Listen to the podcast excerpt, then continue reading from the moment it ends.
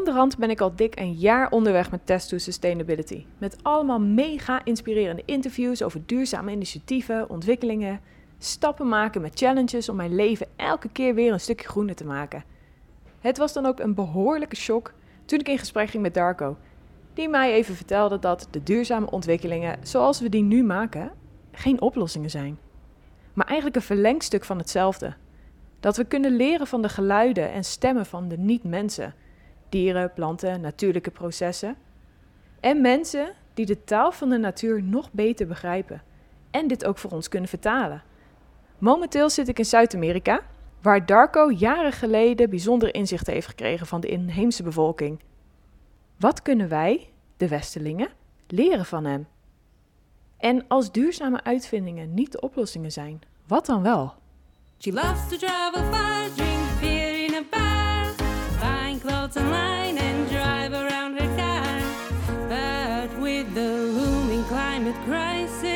The melting Arctic ices, all the plastic in the sea, got her thinking about sustainability. Test, test is sustainability. Woo! Nou Darko, het is alweer dik een half jaar geleden, al niet langer, dat wij hebben gepraat over het opnemen van een mogelijke podcast. Dus ik ben ontzettend blij dat jij eindelijk aan mijn digitale tafel bent geschoven. Ik ben heel erg nieuwsgierig naar al jouw verhalen, want ik heb opmerkingen langs zien komen zoals eh, de duurzame ontwikkelingen die we maken is geen oplossing, maar een verlengstuk van hetzelfde. Een shakker voor mij, dus ik ben heel erg benieuwd om met jou verder te praten over jouw kijk op dit onderwerp. Maar voor we dat wat doen, ben ik heel erg benieuwd. Wat heeft jou doen besluiten om in het thema duurzaamheid, gebruik ik weer de haakjes, te duiken? En in een carrière te duiken als stadssocioloog en entografisch onderzoeker. Ik hoop dat ik het goed heb. Etnografisch onderzoeker, ja. Ehm, ja, ik ben dus eh eh, stadssocioloog en etnografisch onderzoeker. Ehm, ja, opgeleid dus als socioloog in eerste instantie en later een master in stadssociologie gevolgd. Ehm, de reden dat eh, ja, duurzaamheid een groot onderwerp is in mijn werk, heeft eigenlijk het meest te maken met mijn achtergrond. Ehm, mijn vader die, eh, was Chileens en die is gevlucht uit Chili eh, in 1973. 1973 was de coup van eh, Pinochet. En eh, die heeft eigenlijk eh, ja, de neoliberale orde in het land hersteld. Ehm, en dat was een, ja, een militaire coup, eh, onder andere gesteund door de Verenigde Staten. En eigenlijk ging dat heel erg over ehm, ja, het eigendom van het Westen eh, op de grondstoffen, onder andere, en het land in Latijns-Amerika, in dit geval Chili. Mijn vader was daar duidelijk tegen, tegen dat eigendom in het buitenland. Dus eh, die was meer van Allende, de president die is eh, zeg maar ja, vermoord tijdens de coup. En mijn vader die vocht dus eigenlijk voor, ja, te- tegen die uitbuiting vanuit het Westen in Chili en voor een meer gelijkwaardige eh, wereld. En ja, dat uitbuiten van de aarde eh, en van mensen, eigenlijk zie ik een eh een tweetje in duurzaamheid.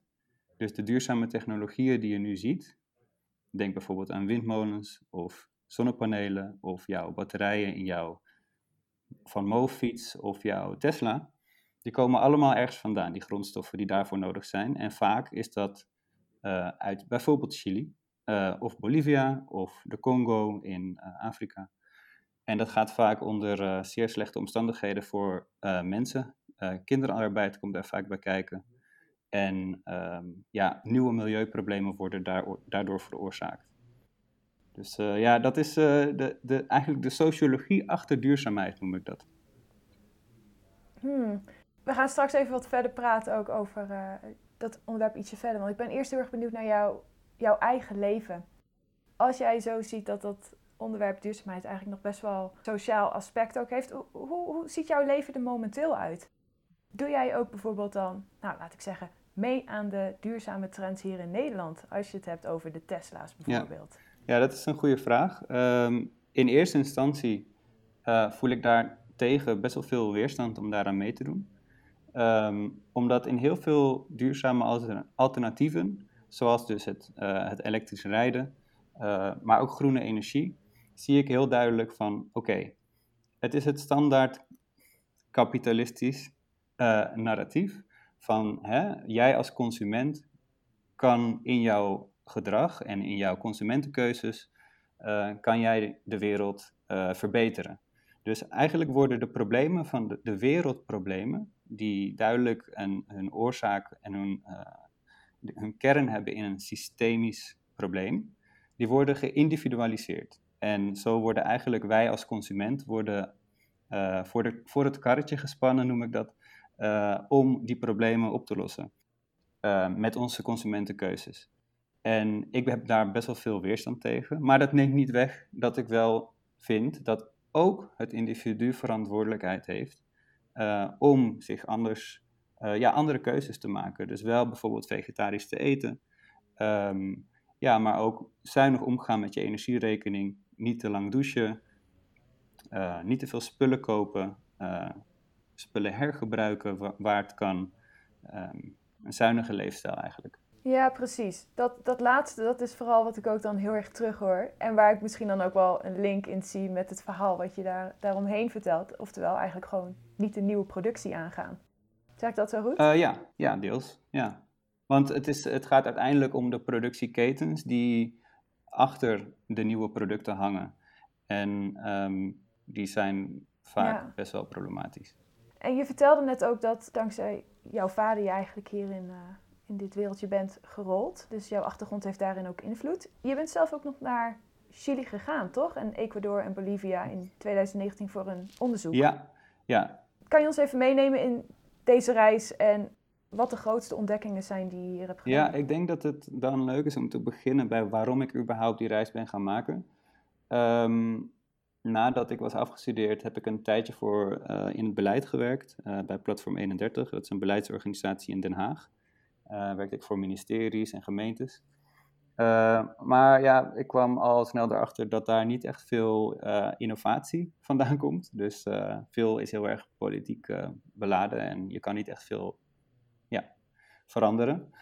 Ehm, dus ik raakte snel in contact met andere organisaties. Dat was Fawaka Nederland en daar deed ik een onderzoek voor. Dat ging over duurzaamheid. En we keken, we keken eigenlijk naar de verschillen die je vooral ziet in het duurzaam ja, of eigenlijk het imago van duurzaamheid. Dus wat je vooral ziet bij duurzaamheid is dat vooral witte mensen, eh, mensen met een grotere portemonnee, eh, met een hoger opleidingsniveau meedoen eh, of in aanmerking komen voor die duurzame alternatieven. Eh, dat, dat viel ons op eigenlijk in de beeldvorming vooral. Dus toen dachten we van laten we daar een onderzoek naar doen. Toen kwam uit dat onderzoek werd dus ook heel erg duidelijk dat, eh, eh, dat er wel verschillen zijn eh, in duurzaam gedrag tussen mensen met en zonder migratieachtergrond. Maar dat dat niet komt door iemands migratieachtergrond, maar door de kans die iemand heeft en de toegang die iemand heeft tot die duurzame alternatieven. Eh, en dat heeft bijvoorbeeld te maken met welke postcode je woont, eh, omdat daar dan minder elektrische laadpalen worden geplaatst. Of bijvoorbeeld ehm, ja, dat, er, dat jouw stoep letterlijk minder vaak wordt geveegd in een achterstandswijk, of dat je minder schone lucht inademt. Dat wordt ook wel mi- milieuracisme genoemd. Dus er is heel veel soort van maatschappelijke tegenstellingen binnen dat hele duurzaamheidsvraagstuk in Nederland. En ik dacht toen van, dit moet, dit, dit, hier klopt heel veel niet aan, aan, aan duurzaamheid. Eh, dat voelde niet goed en ik dacht, dit moet ik vanuit een heel ander perspectief gaan bekijken. Eh, vanuit een compleet niet-westers perspectief. En toen ben ik op zoek gegaan en uiteindelijk kwam ik toen terecht in de Amazone in Ecuador, eh, bij de Achuar eh, bevolking. Dat is een inheemse eh, bevolkingsgroep die leeft in de Amazone van Ecuador. En ja, dat heeft heel veel voor mij veranderd naar hoe ik naar duurzaamheid, maar ook naar concepten zoals natuur kijk. Zoals? Wat sprong er voor jou uit? Nou, eigenlijk dat ehm, ja, in gesprek met verschillende inheemse leiders daar, kom je er heel snel achter dat duurzaamheid, wat zij letterlijk zeggen, is ja, duurzaamheid en natuur, dat zijn allemaal uitvindingen uit het Westen. Daar kunnen wij hier niks mee. Dat zijn als het ware concepten in het hoofd. Eh, dus eh, ja, heel, heel, heel abstract. die geen bodem hebben in de werkelijkheid. Als we het hebben bijvoorbeeld over natuur. ehm, als je denkt over de natuur, dan denk je vaak dat je erin kan stappen, maar ook weer eruit kan stappen. Terwijl de natuur is overal om ons heen en in ons. Dus het is helemaal niet iets wat, ja, wat buiten ons staat. Het is in ons. Eh, we zijn door en door drenkt van natuur. Dus eigenlijk vervalt dat hele concept zodra je er goed over nadenkt. Want het, eigenlijk bestaat het niet, de natuur. Want eh, ja, ik bedoel, iets bestaat pas. Ja, dat, dat is gewoon. Het is lastig om het misschien zo uit te leggen, eventjes. Maar ehm, dat, werd, dat werd toen wel heel erg duidelijk, in ieder geval, in dat gesprek. En, ehm, eh, en hetzelfde geldt voor duurzaamheid. Het is eigenlijk een ja, vrij technische boekhoudersterm. Die gaat over, ja, het is meer hoe plan je op een bepaalde manier zodat je iets in stand houdt. Maar wat wil je in stand houden? Dat wordt eigenlijk niet genoeg bevraagd. Hmm. Want als ik, heb, als ik kijk naar het onderwerp duurzaamheid en ik hoor dit verhaal ook, dan denk ik: oké, eh, ja, het, klinkt logisch. En inderdaad, hè, natuur is onderdeel van ons, maar ondertussen zit ik wel van: oké, maar we hebben wel te maken met klimaatverandering en een dagelijks leven. En we leven op een bepaalde manier in het Westen. En dat leidt tot gigantische CO2-uitstoot. En eh, de manier waarop we leven, dat moet beter dan wat het nu Ja. is. Om zo klimaatverandering tegen te Mhm. gaan. Dan is dat woordje duurzaamheid en de, de acties die we daarin doen toch eigenlijk juist Handig. heel erg belangrijk en nodig. Of Ja. zie ik dat nou helemaal verkeerd? Nou, dat is wel, eh, ja, natuurlijk denk ik dat, ik snap dat je dat zegt. Ehm, maar het antwoord van een van mijn, de mensen die ik daar bijvoorbeeld sprak, eh, op ongeveer dezelfde vragen die ik toen stelde, was, ja, maar wacht even, Ehm, voordat Columbus als het ware hier aankwam, werd de natuur, of dat bestond nog niet, zeg maar. Ehm, wij leefden met de bergen, met de rivier. Ehm, dat leeft allemaal om ons heen. En wat het ons geeft, geven wij er ook aan terug. Pas toen Columbus hier kwam, werd, kwam opeens, werd er ook gesproken over natural resources. Hoe kan je nou over natuurlijke hulpbronnen spreken? Ehm, terwijl het levende wezens zijn. Dus wat, wat Columbus zeg maar, heeft gedaan, of de, de komst van zeg maar, het Westen in Latijns-Amerika eh, tijdens de kolonisatie, is eigenlijk het idee introduceren dat de mens boven de natuur staat. En Ja. Ehm, en ja, als je die verhouding hebt met de natuur, of met, de, met je omgeving, en je zet als het ware ehm, al het levende wezen om in een economische waarde. Dus eh, wat, wat kan ik er zelf als mens uithalen? Hoe kan het mij helpen? Eh, dan creëer je een afstand en ehm, ja, dan, dan reduceer je als het ware de, de, de werkelijkheid. En ja, ga, je, ga, je, ga je de natuur uitbuiten, overexploiteren, naar je hand zetten om er zelf winst uit te maken. Eh, en, en creëer je een, een, een, een probleem. Eh, En ja, dan binnen dat denken, dan klinkt het misschien logisch om over duurzaamheid te gaan spreken. Maar Ja. eigenlijk ben je gewoon tien stappen, heb je tien stappen van, die daar vooraf gaan al gemist. En, maar zijn we niet...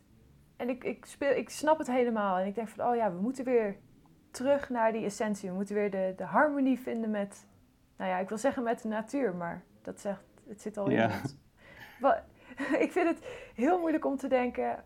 Hoe kunnen we dit nou aanvliegen? Ik, misschien ben ik al tien stappen te ver in ons gesprek. Maar dit is wel het eerste wat in me opkomt. Van, dat klinkt super mooi, maar Columbus is hier geweest en dit is gebeurd. En we zijn nu al zo ver, ver binnen het Westen. Eh, kunnen we nog wel terug naar die essentie, die harmonie? Wat is daarvoor nodig? Ehm, ja, dat is een ehm, lastige vraag natuurlijk, want dan Mhm.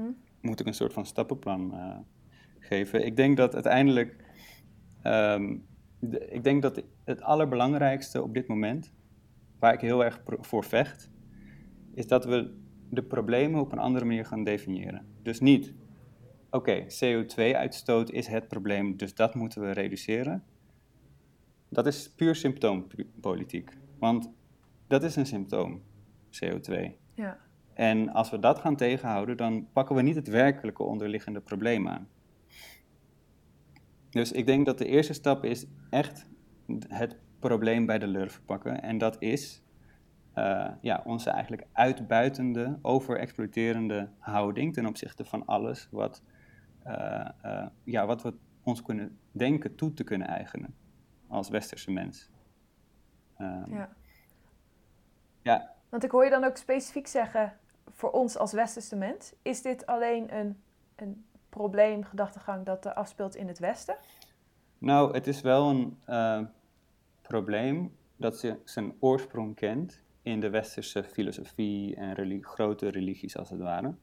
Maar die daarna met de kolonisatie en globalisering van de planeet, over de hele planeet eigenlijk verspreid is. Dus het is, niet een, het is niet een problematische leefstijl die alleen in het Westen afspeelt, alleen in Europa, de Verenigde Staten, Australië, Japan, etc. Want dat is wat we het Westen noemen. Uh, dus ja, hè, die term het Westen is best wel, ja, het heeft best wel wat uh, problemen ook, als we het kritisch gaan bekijken. Maar uiteindelijk gaat het over een bepaalde leefstijl die wel oorspronkelijk uit, uit het Westen uh, komt en vanuit daar verspreid is, ja. Maar je vindt hem dus ook ja. in, in, eigenlijk alle grote steden, alle moderne samenlevingen, ja, hebben dat model voor een groot deel eigenlijk wel opgepakt. We kunnen het ook kapitalisme noemen. Uh, maar veel mensen haken op dat moment, zodra je dat woord noemt, helaas af. Uh, vanwege een hmm. soort van historisch... Waarom is dat? Ja, nou, ik, ehm, ik denk dat dat nog steeds ja, historische, ideologische strijd is. kijk, bij de...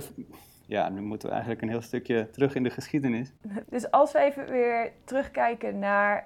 Um jouw ervaringen in, in Ecuador. Uh, ik ben nog wel heel erg benieuwd om wat meer te leren over wat jij van hen hebt geleerd en wat wij ook kunnen toepassen. Ja, um, ja ik denk dus in eerste instantie dat het heel erg gaat over wereldbeelden. Um, wat ik daar heel erg mee geconfronteerd was, was de andere taal.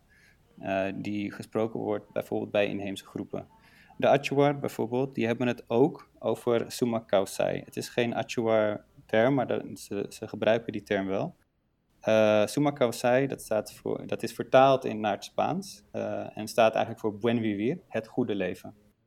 Um, maar Suma Kawasai is een inheemse term. Die komt uit een bepaalde manier waarop de wereld gezien wordt.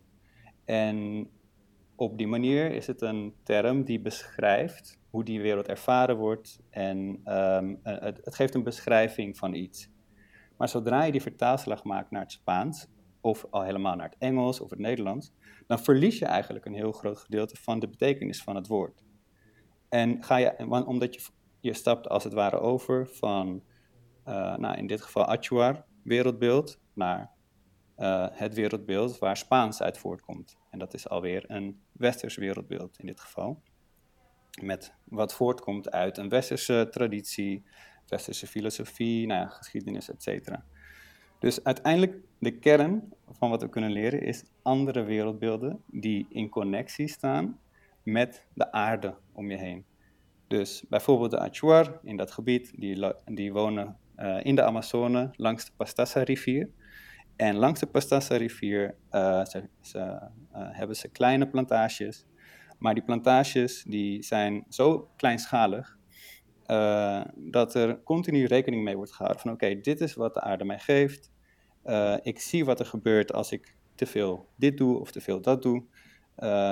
Nou, op die manier moet ik dan me volgend jaar of in de volgende cyclus moet ik me anders gaan verhouden tot, die, tot dat gebied zodat je als het ware dat gebied iets teruggeeft voor wat het jou geeft en continu als het, als het ware in onderhandeling bent met de werking van dat gebied. Hetzelfde geldt voor de connectie met de, met de rivier. Dus je geeft, je neemt iets van de rivier, bijvoorbeeld een paar vissen, uh, en je geeft er ook iets aan terug. En dat kan alleen maar misschien soms uh, in spirituele zin zijn, maar um, ik denk dat de essentie van die intentie en die empathie die, die daarin zit, ontzettend van fundamenteel belang is. En die connectie die hebben we absoluut verloren in het Westen. Al helemaal in de stedelijke context waarin we leven. Waarin we eigenlijk alles uit de supermarkt halen. Als ik nu naar de supermarkt ga, dan kijk ik niet. eh, dan zie ik bijvoorbeeld bij de groenteafdeling. Dat, dat is echt bizar. Als ik door de groenteafdeling loop, dan zie ik echt een schatkist. Aan prachtige schatten uit de natuur.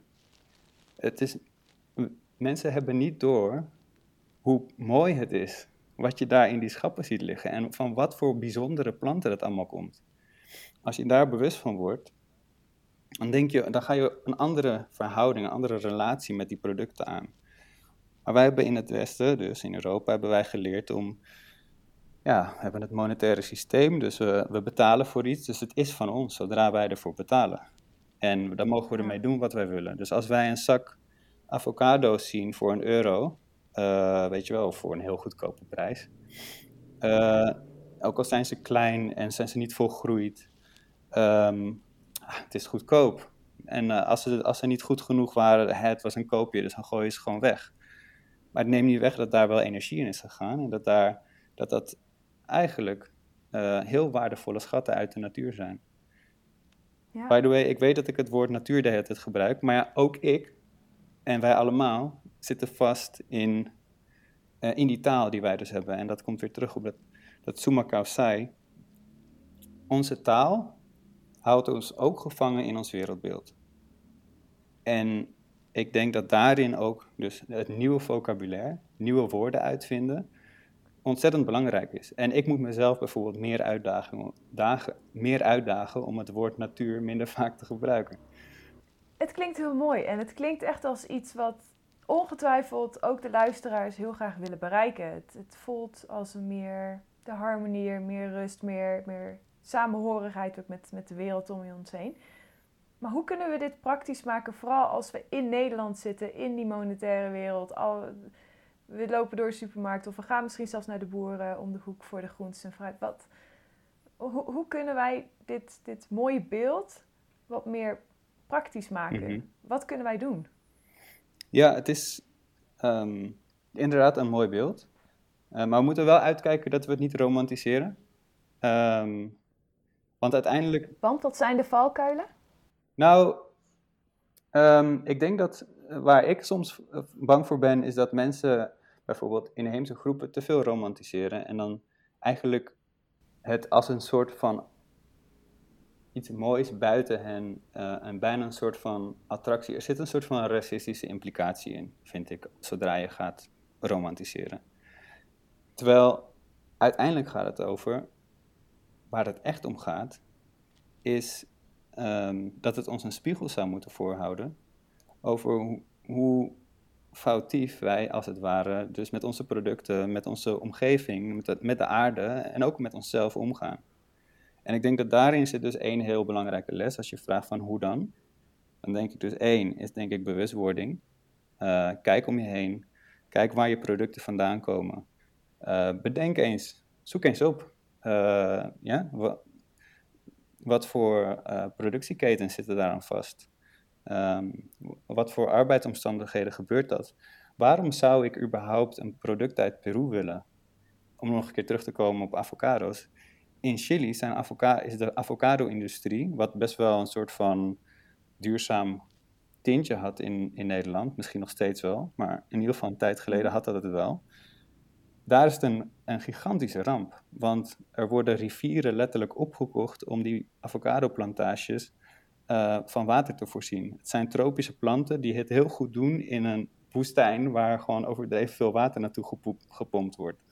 Dus het is, eh, die productieketens die moeten gewoon altijd heel goed eh, bekeken worden en wat voor omstandigheden gebeurt dat.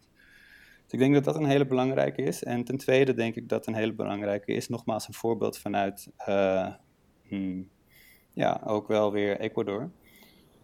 Ehm, is dat als we het gaan hebben over rechten van de natuur, dat is een beweging, ik weet niet of dat een beetje bekend is hier onder de luisteraars, maar rechten van de natuur is eigenlijk een, eh, ja, een, een, een idee dat ook de natuur en alles wat daarin leeft bestaansrecht heeft. En ook politiek, maar ook juridisch, via eh, het grondrecht, eh, gerepresenteerd zou kunnen worden.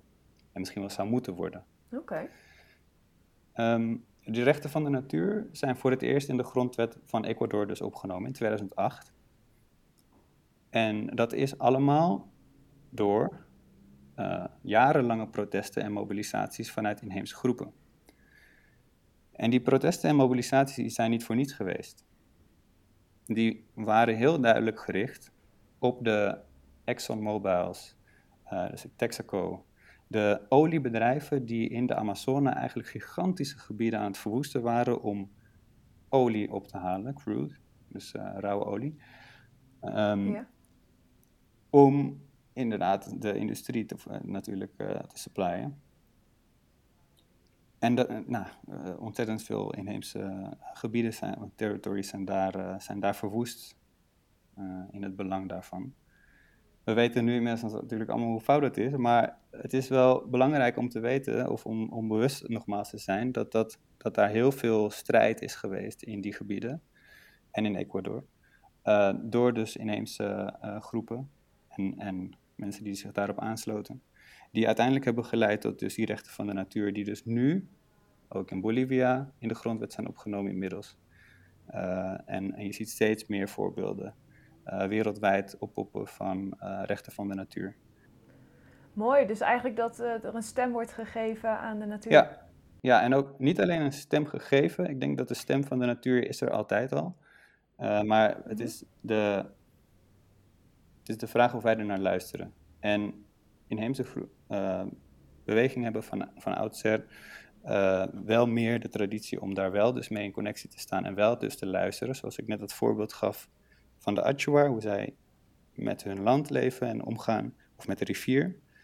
Uh, dat is ook luisteren.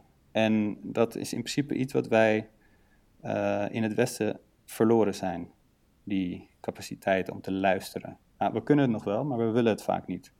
Hoe kunnen wij dit promoten? Laat ik dat zo zeggen. Hoe kunnen wij ervoor zorgen dat hier in Nederland we meer gaan luisteren naar de natuur? Ik gebruik het woordje ook. Ja, um,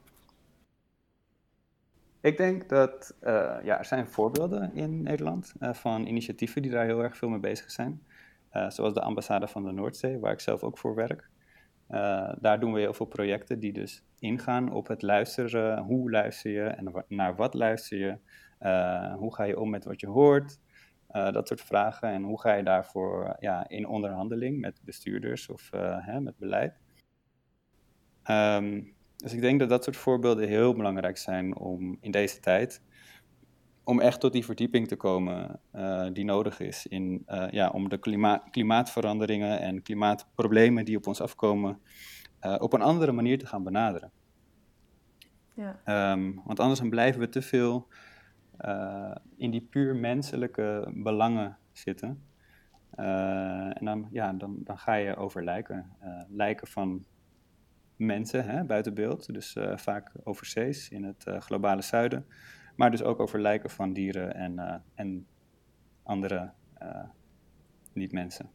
Wat ik hier uit meekrijg, naast het meer luisteren, is eigenlijk dat we minder de focus op moeten leggen van mijn leven dat ik nu heb, hoe kan ik dat een, het woordje duurzaamheid eraan plakken. Dus eigenlijk de auto die ik heb, hoe kan ik die verduurzamen. Maar eigenlijk dat we de stap terug moeten nemen en meer moeten luisteren, opletten, verdiepen in wat, hoe mijn leven nou eigenlijk in elkaar zit, wat er om me heen gebeurt en hoe je daar impact op hebt. Ja.